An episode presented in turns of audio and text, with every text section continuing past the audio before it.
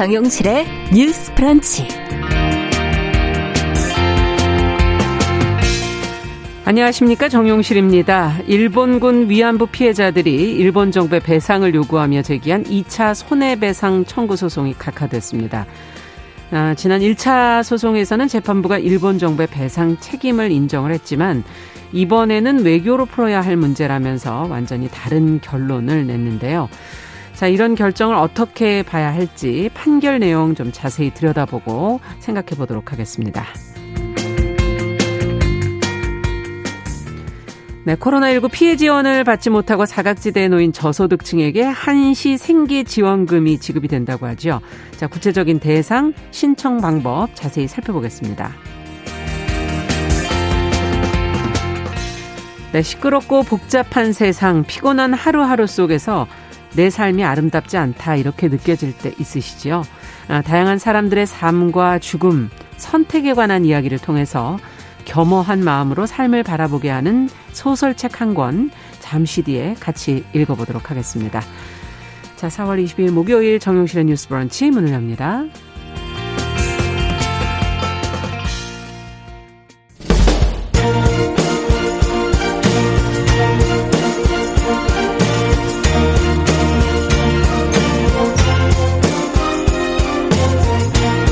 여성의 감수성으로 세상을 봅니다. KBS 일라디오 정용실의 뉴스 브런치 여러분의 의견을 기다립니다. 문자는 샵 9730으로 보내주세요. 짧은 문자 50원, 긴 문자 100원이 부과됩니다. KBS 모바일 콩, 유튜브를 통해서도 무료로 참여하실 수 있습니다. 네, 정영실의 뉴스 브런치 항상 여러분들과 함께 프로그램 만들어가고 있습니다. 아, 어김없이 들어오셔서 인사도 건네주시고 저희한테 기운 불어넣어 주시는 모든 분들께 감사드리면서 오늘도 유튜브로도 한 500분 어, 가까운 분이 들어오셨네요. 감사합니다. 자, 첫 코너 뉴스픽으로 저희는 문을 열겠습니다. 더 공감 여성정치연구소의 송문희 박사님 안녕하세요. 네, 안녕하세요. 네, 저는 우석대 개공 교수님 안녕하십니까? 네, 안녕하세요. 자, 첫 번째 뉴스는 이 문재인 대통령이 어제 오세훈 서울시장, 박형준 부산시장 청와대로 초청해서 오찬을 했다는 게 보도가 많이 나갔어요. 어, 그 중에서 오세훈 시장이 두 전직 대통령의 사면을 건의했다는 보도가 나갔는데 어떤 대화가 구체적으로 오간 것인지 좀 들여다보도록 하죠. 전혜영 교수께서 좀 전해주시겠어요? 예, 문재인 대통령과 오세훈 서울시장 그리고 박형준 부산시장이 어제 청와대 상춘대에서 오찬을 했습니다. 네. 어, 야당의 자치단체장과 음. 대통령이 선거 이후에 만나서 오찬을 하는 것은 굉장히 이례적인 일이라고 하는데요. 네. 어, 대통령이 주로 초청하는 형식을 취했었고 언론을 보면 뭐 어, 여러 가지 뭐 협치 시도다 이런 음. 평가도 나오고 조금 더 잘 돼야 된다 이벤트로서만 그렇죠. 끝내면 안 된다라는 네. 또 보완해야 될 점에 대한 지적도 나오고 있습니다. 물론 이 자리에서 뭐 굉장히 여러 가지가 오갔다고 합니다. 네. 코로나19 사태, 뭐 음. 부동산 문제, 민생 경제 회복이었는데 그렇겠죠. 최근에 국민의힘을 중심으로 일부 의원들이 제기하고 있는 것과 같은 내용이 나왔는데요. 뭐냐 전 두 전직 대통령에 대한 사면 문제라고 해요. 네. 지금 언론 보도를 정확히 보면 박형준 부산시장이 전직 대통령에 대한 사면을 건의를 했다라고 합니다. 음. 어, 그 취지는 통합을 제고해달라라는 것이었다고 하고요. 네. 오세훈 서울시장도 이후에 브리핑을 통해서 어, 두 전직 대통령의 사면 문제를 언급했다. 그러니까 음. 본인이 음. 이제 건의했다라는 취지의 내용을 밝혔습니다. 네. 어, 그런데 문재인 대통령이 이에 대해서 어, 지금 언론 보도를 보면 좀 원론적인 답변을 한 것으로 전해지고 있는데 네. 국민 공감대를 생각하지 않을 수 없고 국민 통합에 도움이 되도록 작용해야 된다. 음. 이두 가지를 함께 고려할 수밖에 없다. 이렇게 음. 밝혔다고 합니다. 네. 그런데 이게 지금 오세훈 시장과 어, 박형준 부산 시장의 주장만이냐 그것은 아닌 것 같습니다. 음. 지금 대정부 질문에서도 이런 주장을 한 의원들이 있었는데요. 어, 지금 당내 서병수 의원이 대정부 네. 질문에서 이런 주장을 했어요. 경제 분야 대정부 질문에서 국민의힘 첫 질문자로 나섰는데 어, 박근혜 전 대통령에 대한 음. 탄핵 문제를 얘기하면서 사면을 주장을 했습니다. 사실 앞서서 국민의힘 유승민 전 의원도 언론 음. 인터뷰에서 어, 국민 통합을 위해서 어, 해야 된다. 이런 주장을 한 적이 있죠. 그런데 이게 또 당내의 모든 의견이라고 보기는 어려운 것이 어제 음. 또 반론이 막 나오고 있어요. 네. 어, 김재섭 비상대책위원회 위원이 비대위회의 공개 발언에서 아, 우리 두 전직 대통령한테 사과한 거 불과 5개월 정도 지났다. 이거 김종인 비대위원장의 사과를 말하는 거죠. 네네. 전 비대위원장이 됐지만 당시에 고개 숙여 사과한 것을 언급하면서 이러니까 젊은 세대가 우리 당을 두고 학습 능력이 떨어지는 거 아니냐 말까지 하는 것이라면서 음. 굉장히 비판적으로 얘기를 했고요. 또 일부 초선 의원들도 비판을 하고 있습니다. 그런데 이게 또 초선 전체 의견이냐 그건 아닌 것 같습니다. 일부 초선 의원은 뭐 언론 인터뷰나 네. 이런 곳에서 대통령들의 두 전직 대통령의 사면을 주장하고 있고 일부 의원들은 아, 탄핵이라든가 정리가 안 된 거군요. 그렇죠. 이런 것도 네. 역사적 과정인데 이것이 맞느냐라는 또 의문을 제기하고 있습니다. 그래서 이게 정치권의 주요 이슈로 떠오르고 있는데요. 다만 제가 말씀드렸듯이 문재인 대통령은 원론적인 수준에서 어, 이 답변을 했다는 내용 다시 한번 전해드립니다. 네. 그렇다면 두 분께서는 어떻게 보시는지 어, 이런 기류나 이런 분위기에 대해서 얘기를 좀 들어보고 싶네요. 지금 말씀하신 그 서병수 의원 같은 경우에 네. 어, 중진입니다. 음. 그런데 이 중진 의원이 박 전 대통령을 얘기하면서 많은 국민이 박 전 대통령에 대한 탄핵이 잘못됐다고 믿고 있다. 과연 탄핵될 만큼 위법한 짓을 저질렀나라고 음. 질문해서 얘기를 했는데 무엇이 잘못됐는지 한번 말씀드리겠습니다. 음. 지난해 12월에 김종인 당시 비상대책위원장이 예. 얘기했습니다. 특정한 기업과 결탁해서 부당한 이익을 취하거나 음. 경영 승계 과정에 편의를 봐준 혐의가 있고 음. 또 공적인 책임을 부여받지 못한 자가 음. 누군지 아시겠죠? 예. 국정에 개입해서 법과 질서를 어지럽히고 권력을 농단한 재산이 있었다. 네. 이게 바로 박 전 대통령 탄핵의 이유였습니다. 네. 여기에 대해서 4년 전에 그 자유한국당, 새누리당, 지금의 야당 국민의힘 전신이 음. 의원들 전체가 무릎을 꿇고 사죄를 했습니다. 예. 그리고 나서 5개월 전에 김종인 비상대책위원장이 이런 부분에 대해서 탄핵에 사과도. 대해서 공식 예. 사과를 했고요. 예. 그럼으로써 이 그동안 발목을 잡고 있었던 그 탄핵의 강을 좀 건너가나 음. 싶었는데 비대위원장 나가고 또 얼마 안 돼서 바로 이런 식으로 좀 약간 다시 돌리는 시계를 음. 돌리는 이런 게 있는데요. 저는 개인적으로 음. 어, 미국 대통령들 보면서 임기가 끝나고 나서 대통령들 모임할 때요 전전전 대통령들까지 다 모여가지고요. 그렇죠. 물론 트럼프 때는 약간 좀 다른 분위기입니다만은 모여가지고 네. 서로 어쨌든 서로 반갑게 웃고 얘기하는 음. 걸 보면서 아 참 부럽다 이런 생각을 해요. 그렇죠. 한국 정치사를 보면은 음. 대통령들의 말, 말 말기가 참 서로 좋지 않았다. 뭐 음. 감옥도 가고 또 극단적인 선택도 하고 이런 걸 보면서 사실 국민들의 이 자존심이 음. 많이 무너지는 겁니다. 네. 그래서 어떤 측면에서는 고령의 전직 대통령이 지금 감옥에 있다 이 사실 자체가 음. 어, 많이 가슴 아픈 일이긴 합니다만 음. 이게 국민 통합이 되고 사면에 대해서 국민들이 공감을 하려면은 정작 그 전직 대통령 두 분의 당사자들의 잘못 인정과 사과가 먼저 전제가 돼야 되는데 그렇죠. 그게 지금 없는 상황입니다. 음. 없는 상황에서 무리하게 만약에 사면을 들어오고 음. 또 탄핵이 문제다는 식으로 탄핵 불복론이 합쳐진다면은 이게 국민 통합보다는 국민 분열을 초래할 수도 아. 있다. 그래서 국민의힘에서 어떤 야권 지지층을 결집하겠다라는 그런 정치적인 음. 계산으로 사면론을 들고 나온다면 이건 잘못된 것이지만 음. 문재인 대통령이 대통령의 어떤 권한인 사명권을 국민 통합으로서 잘 활용하겠다라는 의지를 갖고 있다면은 또 그런 부분에서는 이 부분은 논의가 될 만하다. 지금 음. 시점에서는 음. 그런 생각은 듭니다. 네. 어떻게 보십니까? 근데 저는 근본적인 질문이 있는데요. 음. 어, 정치적 탄압을 뭐 음. 뭐 이유로 두 전직 대통령이 옥고를 치르고 있느냐, 음. 그것이라고 보기에는 각종 혐의, 박사님께서 음. 짚어주신 부분이, 그러니까 뭐 야당을 탄압했다던가 이런 음. 것이 아닙니다, 지금. 음. 그런 부분이 아니기 때문에 이 두 전직 대통령을 사면하는 것이 국민 통합이라는 주장 자체가 좀 설득력이 떨어진다고 음, 봐요. 음. 물론 두 전직 대통령을 뭐 강력하게 지지하거나 네. 일부 유권자들은 또 뭐 두 전직 대통령이 아직도 무죄라고 주장하고 있습니다만 우리가 국민의 눈높이에 봤을 때 지금 오히려 국민 통합을 하는 것이 아니라 말씀해 주신 대로 여론만 분열이 될 수가 있고요. 네. 또 하나 저는 이 국민의 힘이 어, 사실 재보선 이후에 승리 이후에 도대체 어떤 행보를 취할까를 봤는데 좀 갈팡질팡한다 이런 생각이 듭니다. 네. 김종인 음, 당시 비대위원장이 사과를 했는데 그 문제를 다시 뒤엎어서 5개월 음. 만에 이렇게 한다라는 게 저는 좀 이해하기가 어렵다 이렇게 생각이 들고 그리고 선거 과정에서 이런 얘기 안 하다가 선거 이기니까 이거 얘기하는 거는 좀 지지를 듣던 많은 사람들한테 좀 굉장히 당혹스러운 일이 아닐까 생각을 음. 합니다. 더군다나 대통령과의 첫 자리에서 저는 사실 우리가 정치적 유불리 따리지 말고 이 시대 청년들을 위해서 이것만은 하자. 이렇게 나왔으면 얼마나 멋있었을까 이런 음. 기대를 좀 했는데 이 사안에 대해서는 어떻게 생각하십니까? 어, 이 사면에 대해서요. 네. 그렇죠. 그런 것이 아니라 지금 사면에 대해서 얘기를 꺼냈다는 건 굉장히 문제가 있다 네. 이렇게 생각을 합니다. 그리고요 지금 선거 끝난 지 한 달도 안 됐어요. 음. 그리고 김종인 비대위원장이 사과한 지 5개월도 안 됐습니다. 그리고 그렇죠. 당내에 음. 보니까요.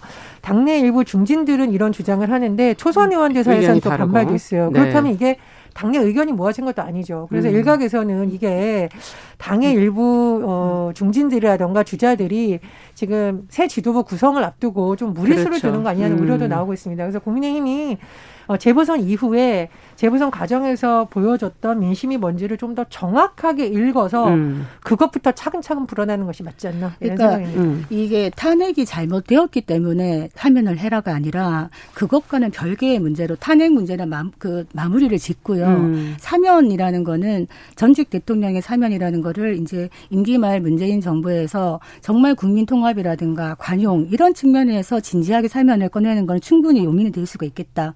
이런 생각이 드는데 국민 의힘에서 지금 대통령 한 사람은 지금 탄핵되고 네. 감옥에 갔습니다만 어느 정치인도 이 잘못한 대통령을 배출한 당이나 정치인들이 음. 책임을 진 사람이 없습니다. 그렇죠. 이 부분에 대해서는 앞으로도 계속 지켜볼 수밖에 없다 이렇게 음. 생각이 됩니다. 네. 저는 대통령의 사면권 자체가 앞으로는 조금 절제될 필요가 있다고 봅니다. 음. 우리가 이제 공정을 많이 얘기하는데요. 음. 과거에 우리나라 민주주의가 굉장히 극한 대력과 심지어 뭐 정치 지도자들이 뭐 납치가 되고 가족들까지 고문이 됐고 이 시대를 한번 우리가 넘어서자는 차원에서 우리가 이제 정치보복하지 않겠다는 차원에서의 사면이 거론되거나 된 적은 있습니다만 음. 지금은 사실 그런 쪽인보다는 국민들이 어, 전직 대통령이라 하더라도 잘못한 점이 있으면 그 대가를 치러야 된다는 인식이 더 강하지 음. 않을까 생각이 듭니다. 그래서 그런 부분에서도 국민의힘이 조금 더 신중하게 검토해야 된다 이렇게 봅니다. 네. 자, 두 번째 뉴스로 좀 가보도록 하죠. 자, 일본군 지금 위안부 피해자들이 일본 정부의 배상을 요구하며 제기한 2차 손해배상 청구 소송, 어, 1차랑 또 다른 결과가 나와서 각하가 됐어요. 재판부가 왜 이런 결정을 내렸는지 이 결정을 2차 소송 결과를 보고서 지금 두 분은 어떤 입장이신지 좀 자세히 듣고 싶습니다. 송문희 박사님께서 내용 좀 정리해 주시면 좀 진지하게 고민해 보죠. 이것 좀 꼼꼼하게 들으셔야 되는데요. 네. 그 서울중앙지법 민사합의 15부에서 그 이영수 할머니랑 고 곽예념 할머니가 피해자 한 20명 정도가 일본 정부를 상대로 손해배상 소송을 냈거든요. 네. 이거 민사 소송이었습니다.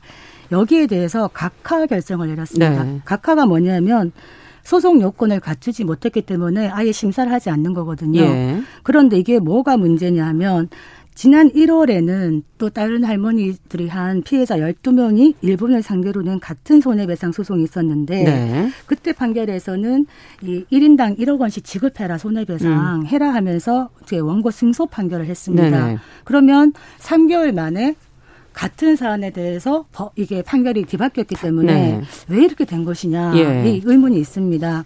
이걸 가른 것이 무엇냐면 국가 주권 면제라는 겁니다. 국가 주권 면제. 예. 이걸 국가 면제 주권 면제라고 하는데 예. 이게 뭐냐면 국내 법원이 그 다른 국외에 있는 국가에 대해서 소송의 재판권을 갖지 않는다는 겁니다. 네. 그러니까 다른 나라의 재판권에 다른 나라가 가서 재판받지 않는 거죠. 네. 국제 관습법입니다. 네. 여기에 대해서 1차 소송 당시 1월 1월 달에 했던 1차 소송 재판부는 아무리 그렇지만은 이 국가가 국가 면제 이론 뒤에 숨어가지고 음. 이 개인에게 가한 가혹한 이런 위법 행위에 대해서 배상과 보상을 회피할 수 없도록 해야 된다. 음. 이래가지고 이 국제법에 대해서 이제 배상이 가능한 것으로 판단을 했는데 네네. 똑같은 사안에 대해서 지금 이번에 2차 소송 재판부는 네. 이렇게 얘기를 합니다.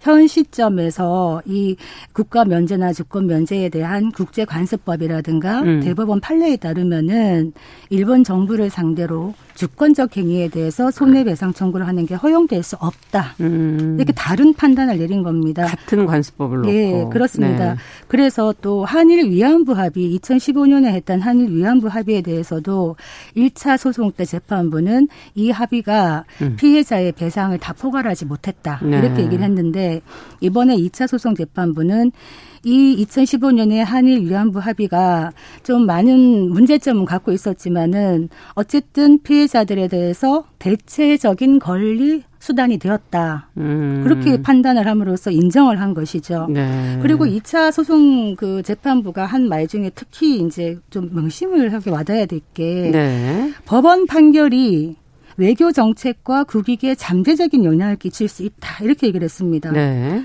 그리고 저희가 한번 얘기했죠. 법관이 판단을 할 때 시대의 기후를 읽어야 된다. 그렇죠. 이런 얘기를 했는데 지금 일본과 한국 간의 이런 어떤 감정의 에스컬레이터 이런 속에서 음. 한국과 일본 정부 사이에 좀 외교적으로 이 문제를 풀어라. 이렇게 음. 얘기를 했습니다. 네.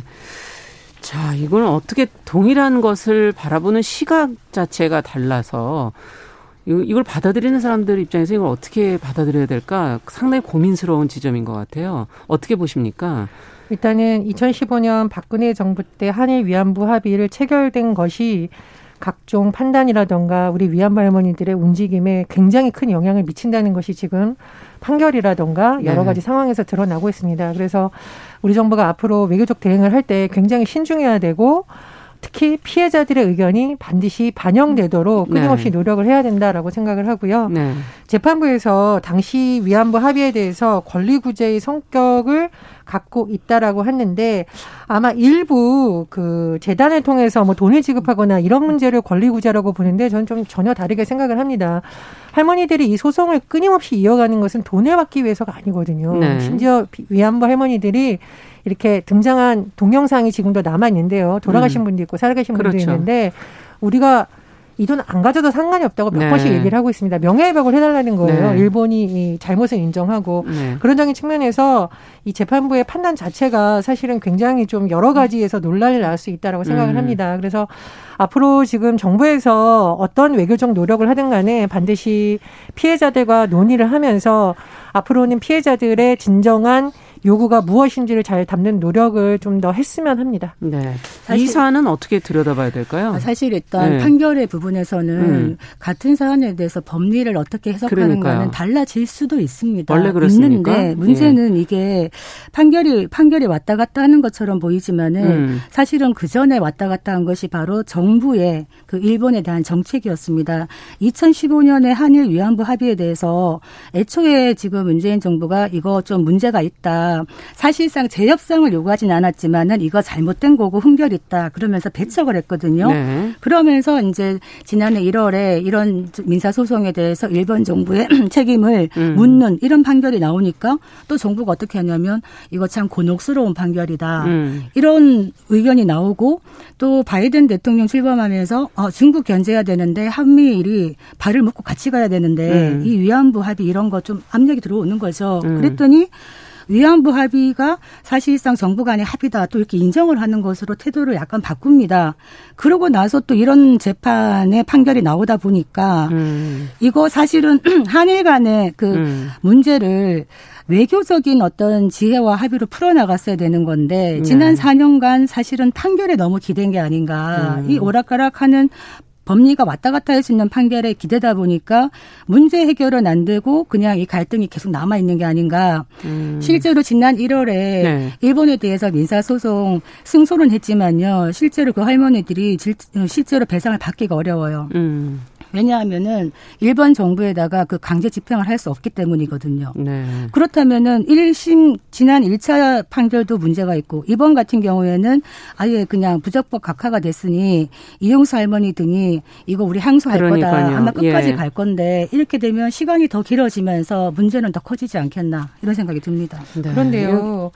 행정부의 판단이 다를 수가 있고 사법부의 판단이 다를 수 있지 않습니까? 그래서 음. 1심 재판부에서는 어, 이 문제에 대해서 어, 피해자들의 손을 들어줬던 거거든요. 네. 저는 그런 부분도 봐야 된다고 생각을 하고요. 국제법을 자꾸 얘기를 하는데 국제사회의 흐름이라는 것이 우리나라에서도 판결을 통해서 새로운 인권에 대한 기준이라던가 이런 어떤 뭐 새로운 보루가 세워졌다 이런 판결 나오잖아요. 근데 사실 지금 많은 언론에서 그동안 나왔던 국제법이라든가 이런 거 보면 굉장히 강대국들 중심으로 많이 됐었는데 그렇죠. 이제는 네. 조금씩 네. 바뀌고 있다라는 전망이 나오고 있습니다. 음. 그래서 그런 부분도 좀 같이 봐야 되지 않을까 그런 지금 현재 상황에서는 이 문제 를 어떻게 풀 수 있을까요? 아, 아, 좀 많이 음. 속상한 것이 네. 지금 이용수 할머니가 계속 얘기하시는 게 어, 국제사법재판소로 가겠다. 네. 계속 지금 절규하듯이 얘기하시는데요. 예. 아 이게 실제로 국제사법재판소 가서 우리 한국의 편을 들어줄까라는 음. 실효성을 보면은 좀 많이 힘들다고 느껴지는 부분이 있는 게 네. 예전에 그 나치 치하에서요 이, 탈리아그 페린이라는 사람이 강제로 끌려가서 노역을 했거든요. 네. 그 사람이 독일 정부를 상대로 소송을 냈어요. 음. 그랬더니 그 자국인 이탈리아의 대법원은 그 페리니의 손을 들어줬지만은 음. 국제사법재판소에서 뭐라 얘기했냐면 국가 면제, 주권 음. 면제를 얘기하면서 결국에 패소했습니다. 음. 그래서 이런 전례가 있기 때문에 참 힘든 싸움이 될 것이다. 그렇지만 아마 끝까지 가지는 그렇죠. 않겠나 이런 생각이 네. 듭니다. 네, 저는 한 말씀만 덧붙이고 싶은 게 페리니 사건이 2004년도의 일입니다. 음. 지금 2021년이에요. 음. 국제사회가 위안부 문제에 대해서 과거보다는 그래도 더 많은 관심을 갖고 있다고 생각을 하고 독일에서 소녀상 철거를 놓고 여러 가지 논란이 네. 일었지만 네. 결국은 한 발 물러서는 사례도 있었습니다. 그런 음. 거를 좀 정부도 면밀히 봤으면 하고요. 어, 피해자 측 지금 변호인단에서 항소할 가능성을 언급을 했습니다. 네. 그래서 어, 대법원까지 갈지도 좀 지켜봐야겠습니다. 네.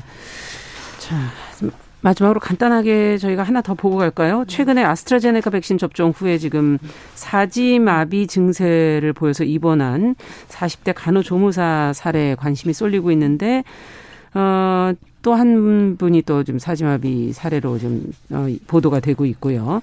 내일이 인과성 심의 그리고 다음 달이 피해 보상 심의가 지금 진행이 된다고 음. 지금 보도가 나오고 있어요. 관련 내용 좀 들여다보면서 어, 무엇을 좀 신경 써야 될지 저희 같이 생각해 보죠. 예, 40대 간호조무사가 아스트라제네카 백신 접종을 한 뒤 파종성 뇌 척수염 진단을 받고 네. 사지가 마비됐다고 하는데요. 특히 이것이 알려지는 과정을 보면 이 관계 당국의 대처가 조금 더 섬세했어야 된다, 빠르지 음. 못했다는 지적이 계속 나오고 있습니다. 이 남편분이 청와대 국민청원 게시판에 이런 내용을 올렸는데 물론 사지가 마비가 된 것에 대해서도 남편분은 문제를 제기를 했는데 음. 지금 일주일에 치료비 간병비가 400만 원씩 나온다고 해요. 네. 그런데 피해 보상 심사 기간이 120일 정도 소요된다. 음. 그럼 현재로서는 가족들이라던가 환자 측이 뭘 다 이제 부담을 일단 해야 되는 거 결과를. 기다려야 되는 거죠. 네. 그래서 어, 지금 계속 문제 제기가 나오는 것이 인과성을 빨리 검토를 하고 보상에 대한 부분도 결론을 내달라는 건데 이게 그렇게 오래 걸리는군요. 아 글쎄 말입니다. 지금 보니까 아마 뭐 서류가 접수가 됐다, 뭐 요건이 있다라는 네. 논란이 일었었는데 어쨌든 어제 방역 당국이 밝힌 바에 따르면요. 어, 금요일 피해 조사반에서 일단 인과관계에 대한 심의를 음. 하고요. 네. 어, 다음 달쯤에 피해 보상 심의가 진행이 된다라고 합니다. 음. 그런데 어, 조금 더 당겨지면 좋겠다라는 의견이 제기되고 있는데 네. 아마 이게 기준일에 있어서 서류가 접수됐냐를 기준으로 아마 조금씩 달라진다고 음. 방역 당국이 하고 있는데요.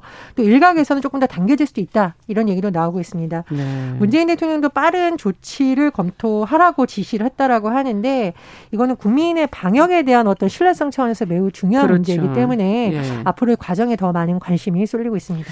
자, 과연 피해 보상을 얼마나 그동안 받으셨는지 저는 그 결과도 참 궁금하기도 하고 어떤 결론이 나올지는 좀 지켜봐야 되겠지만은 어, 우리 입장에서 봤을 땐 어떤 조치들이 이루어져야 된다고 보시는지. 지금 이분의 남편이 이런 얘기를 하거든요. 우선 접종 대상자였던 아내가 네. 백신 접종을 거부할 수도 선택할 수도 없었다. 아, 그렇다면 아, 그렇죠. 이제 국가가 지난 1월 18일 날 문재인 대통령이 이런 말씀 했어요.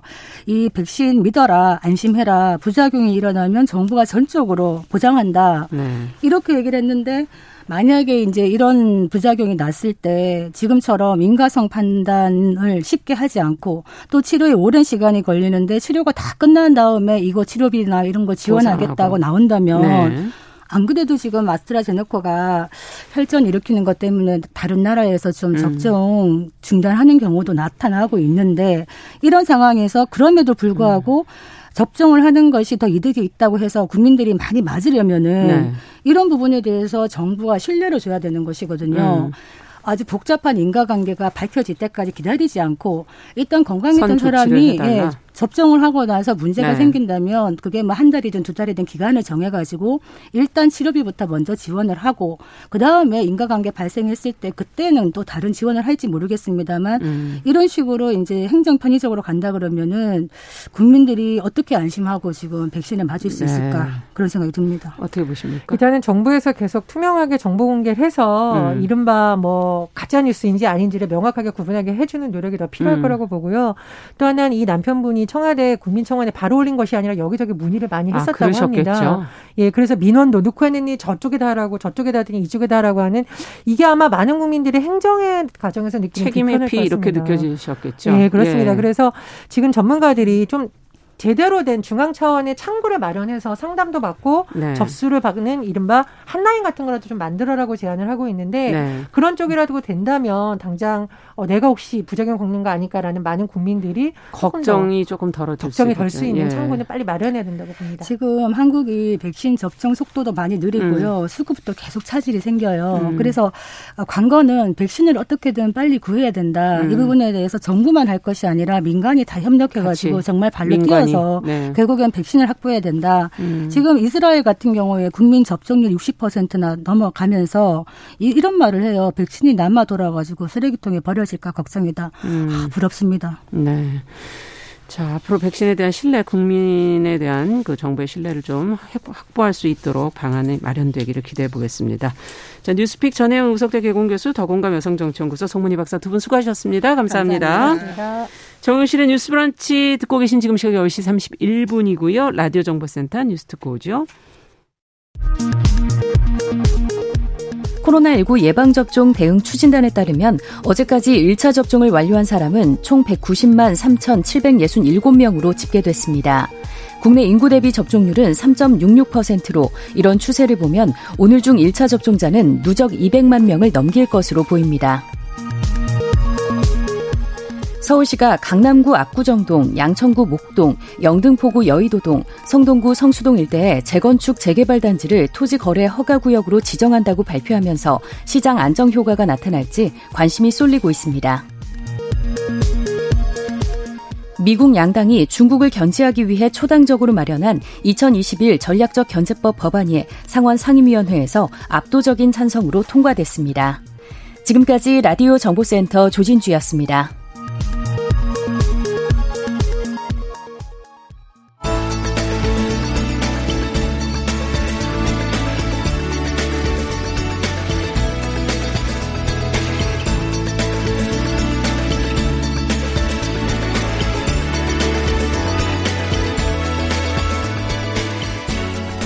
세상을 보는 따뜻한 시선.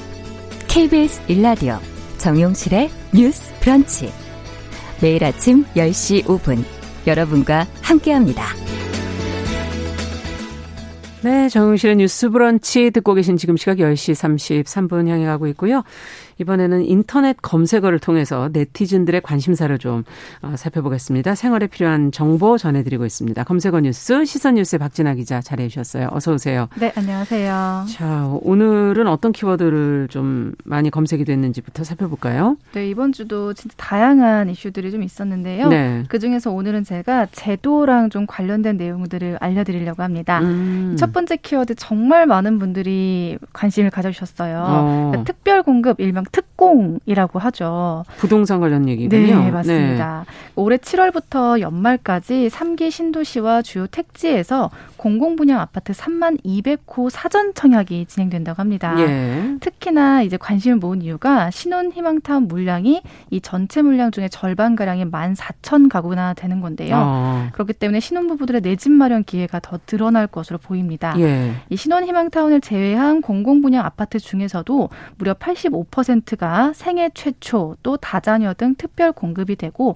이와 관련된 입주 자격은 어떤지 선정 기준은 어떤지 음. 좀 관심이 높아졌는데 있는데요. 그래서 제가 좀 궁금한 점들을 좀 모아봤습니다. 네, 어쨌든 쏟아지는 사전 청약 속에서 특별 공급 요 네. 부분을 다들 젊은 분들이 주목하고 계시다 이런 얘기고 네. 분양가가 어느 정도 됩니까? 그러면? 네, 이 공공주택 분양가는요 기본적으로 분양가 상한제가 적용돼서 저렴할 수밖에 없는 구조인데요. 땅값을 비롯한 조성 원가에 따라서 지역별로는 분명히 차이가 있습니다. 하지만 네. 이 통상 시세의 한 70에서 80% 수준이 되지 않겠냐는 것이 정부의 의견이기 때문에 음. 한 그 정도 주변 시세의 70%에서 80%, 80% 정도 네 정도 될 네. 것으로 보입니다. 사전 청약이라는 건 어떻게 여러 번 할 수 있는 거예요? 뭐 어떻게 됩니까? 네, 뭐 그저 사전 청약 여러 번 할수 예. 있는 건지 뭐 당첨 후에 또 다른 청약도 넣을 수 있는 예. 건지 이제 이런 게 돼요? 많이 궁금하신데 네. 결론부터 말하면 할 수가 없습니다. 어. 네. 우선 사전 청약을 넣는 거는 할 수가 있는데요. 당첨됐을 예. 경우를 말씀드리는 건데요. 네. 사전 청약 당첨자와 그 세대에 속한 사람은요. 다른 분양 주택의 사전 청약을 할 수가 음. 없습니다. 네. 하지만 다른 분양 주택의 일반 청약, 그러니까 네. 특별 이 사전 청약이 아닌 일반 청약은 가능한데 여기서 또 당첨이 되면 종전에 한 사전 청약 당첨은 취소가 되는 겁니다. 아. 그러니까 당, 사전 청약으로 됐다면 이왕이면은 더 좋은 기회지 음. 않을까 싶은 건데요. 또 사전 청약 당첨자가 주택을 구입한 경우 예. 이런 경우에도 사전 청약 주택에 입주를 할 수가 없습니다. 아. 그렇기 때문에 사전 청약에 만약에 넣어서 당첨이 되신다면 특히나 이런 부분들을 주택을 구입한다든지 일반 청약을 음. 넣는다든지 이런 것들은 좀 주의하시는 게 좋을 것 그렇군요. 같습니다. 그렇군요. 이제 앞서 얘기를 들어보니까 신혼 희망 타운, 네. 어, 그리고 공공 분양 주택 지금 그런 얘기를 해주셨는데 네.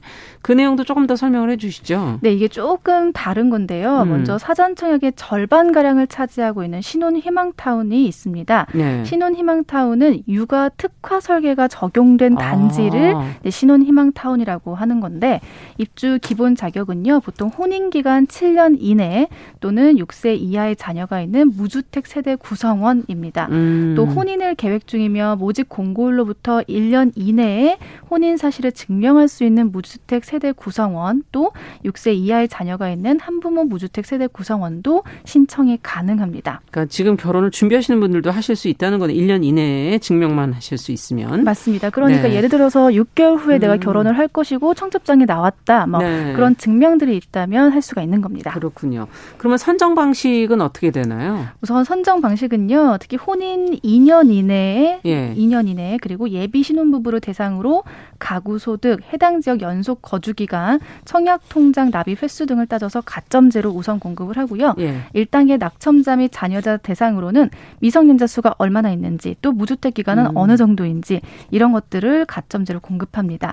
한편 신혼 희망 타운을 제외한 나머지 물량이 공공 분양 주택이라고 하는 건데 이것은 입주자 선정 기준에 따라서 좀 지, 진행을 하고 있습니다. 네. 여기서 보면 여기서도 특별 공급이 85%, 일반 음. 공급이 15% 30%인데 특별 공급 중에서 신혼부부 30%, 생애 최초 25%, 다자녀 10%, 노부모 부양 5%, 유공자 5%, 기타 10% 이렇게 구성이 되어 있습니다. 네.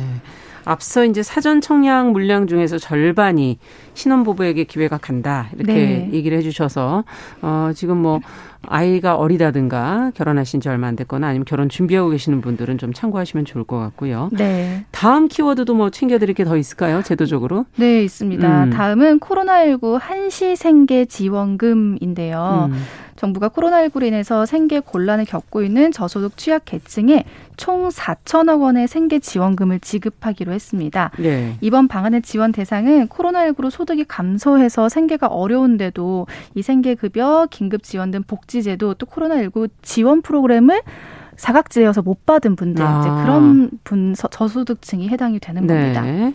어, 그러면 조금 더 자세하게 살펴보고 싶네요. 네, 그러니까, 그러니까 조수, 저소득 사각지대다 이렇게 볼 수가 있는 건데요. 네. 코로나19 장기화에 따라서 취약계층의 경제적 어려움이 가중되면서 기존의 복지 제도로는 도움이 받기 어려웠던 분들이 있었습니다. 음. 그래서 이 기준을 이번에는 가구 소득이 기준 중위 소득 75%일 때 해당이 네. 되는 거고요.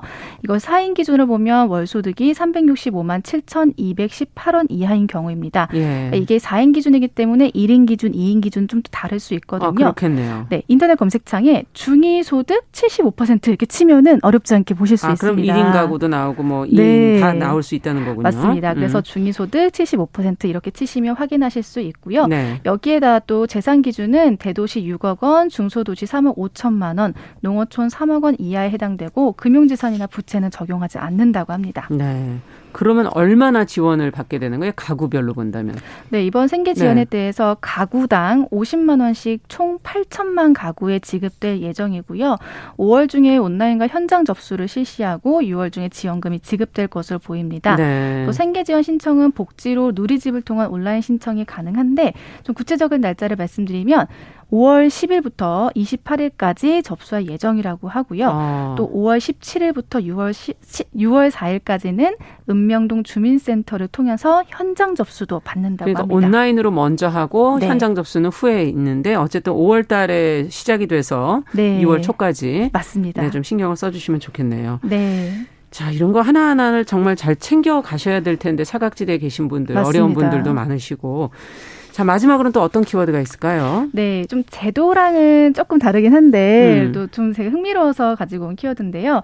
3년간 우리 국민이 많이 찾은 책입니다. 음. 바로 내일이 세계 책의 날입니다. 아, 그렇군요. 네, 세계 책의 날이 예. 독서 출판을 장려하고 저작권 제도를 통해서 지적 소유권을 보호하기 위해서 1995년 유네스코 총회에서 제정한 날인데요. 그렇군요. 네, 그래서 국립중앙도서관이 최근 3년 동안 금융 관련해서 어떤 책들이 많이 대출이 되었는지 그 현황을 좀 음. 조사했습니다. 근데 네. 좀 눈여겨볼 것이 우리 국민들의 재테크 흐름이 음. 부동산에서 주식으로 바뀌었다. 이런 결과가 나왔습니다. 아, 여태, 여, 여태까지는 부동산 불패 아니었나요?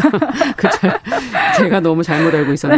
많이 바뀌었군요. 최근 3년간. 네, 그럼 맞습니다. 이걸 책을 가지고 알 수 있었던 얘기잖아요. 지금 대출 현황. 그렇죠. 아무래도 예. 관심 있으니까 책을 대출을 했다는 음. 거잖아요. 우선 이 조사는 뭐 구매가 아니고 공공도서관의 기준으로 진행한 것이기 공공도서관. 때문에 네. 네, 전체적으로 보면 조금 다를 수 있다는 점은 일단 참고해 주시면 좋겠습니다. 네. 일단 결과를 살펴보면요. 2018년도에 금융 관련 도서 상위 50위 중에서 부동산을 다룬 도서가 무려 24권이나 차지했습니다. 2018년도에. 네. 근데 2020년도에는 11권밖에 안 들어갔다고 합니다. 반 이하로 내려갔네요. 그렇죠. 네. 반면 주식을 다룬 도서는 이와 좀 다른 양상이었는데요.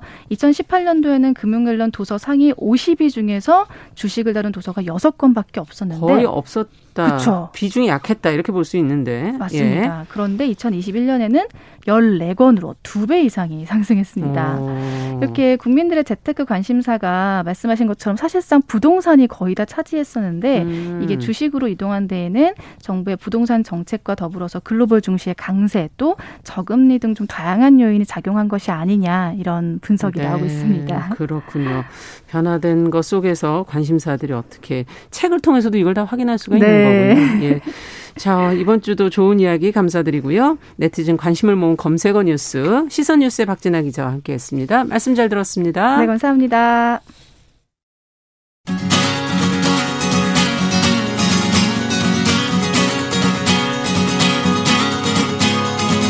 함께 가면 길이 됩니다. 여러분과 함께하는 정용실의 뉴스 프런치. 월요일부터 금요일까지 방송됩니다.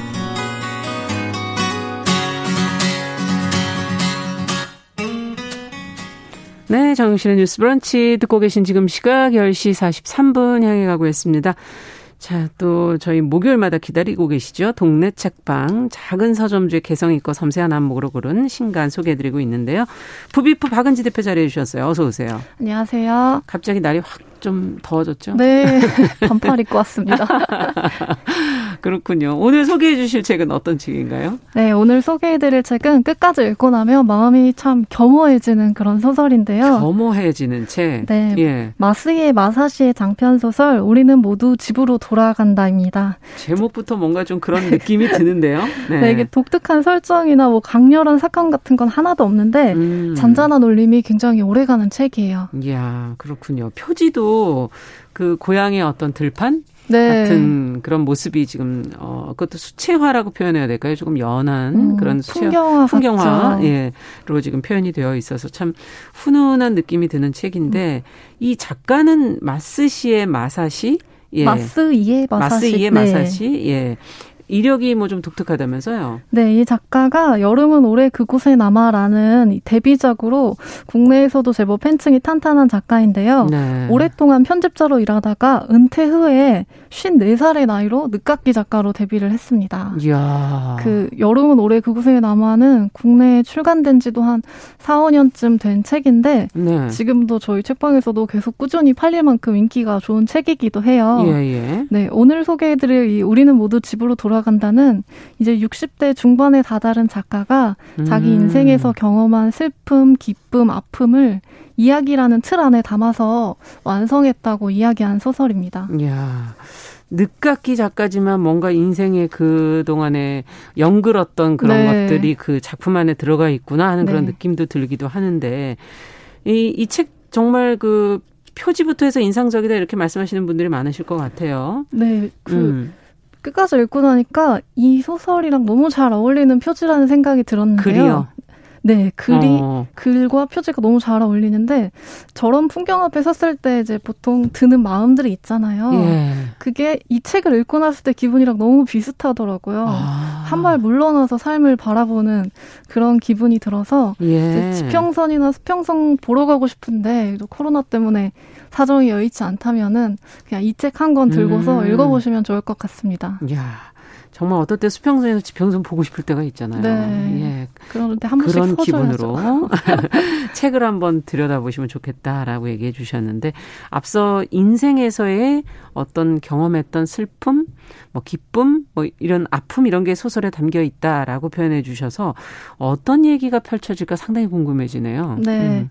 이 소설은 홋카이도의 에다루라는 마을에서 털을 잡고 사는 소에지마 가족 그리고 주변 사람들의 이야기를 다루고 있는데요. 네. 3대에 걸친 가족이랑 또 주변 사람들이 계속 등장하기 때문에 소설에서 다루는 시간은 100년을 넘나들고요. 음. 주요 등장인물만 해도 12명이나 돼요. 네. 그래서 뒤쪽에 보시면 등장인물 소개도 친절하게 있군요. 네, 돼 있습니다. 네. 어느 한 두 사람이 주인공인 게 아니라 각 개인들의 이야기가 시점이 바뀌면서 전개가 돼요.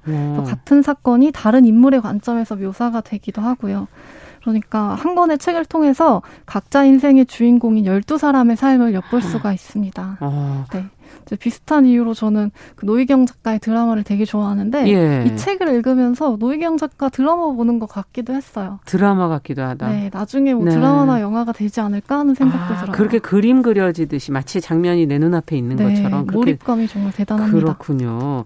어찌 보면 12명의 삶이라는 건 상당히 산만할 수도 있는 것인데 네. 그걸 어떻게 끌고 갈까. 음. 지금 뭐 두개가 조금 있기 때문에 책에 어, 이걸로 봤을 때도 분량은 어, 많은 사람의 이야기를 다루지 않고는 무언 무슨 내용을 썼을까 상당히 궁금했었거든요. 네. 인물들이 어떤 인물들입니까 그러면? 어, 우선 이제 1대인 요네라는 인물이 있는데 요네는 오남 사녀의 막내딸로 태어나요. 네. 소설 속에서 요네는 1901년생인데요. 음. 여성이라도 의사가 내가 의사가 되면 혹시나 혼자 살게 되더라도 생활을 꾸려나갈 수 있지 않을까라고 생각해서 공부를 굉장히 열심히 하는 예. 사람이에요. 그래서 학교를 수석으로 졸업하기도 하는데 근데 위에 오빠들이 너무 많이 있어서 그 오빠들 학비 때문에 요네까지 의학대학에 갈 수가 없게 돼요. 어. 그래서 대신에 그 대신에 삼파 강습소에 등록을 하고 삼파가 되기로 합니다. 네.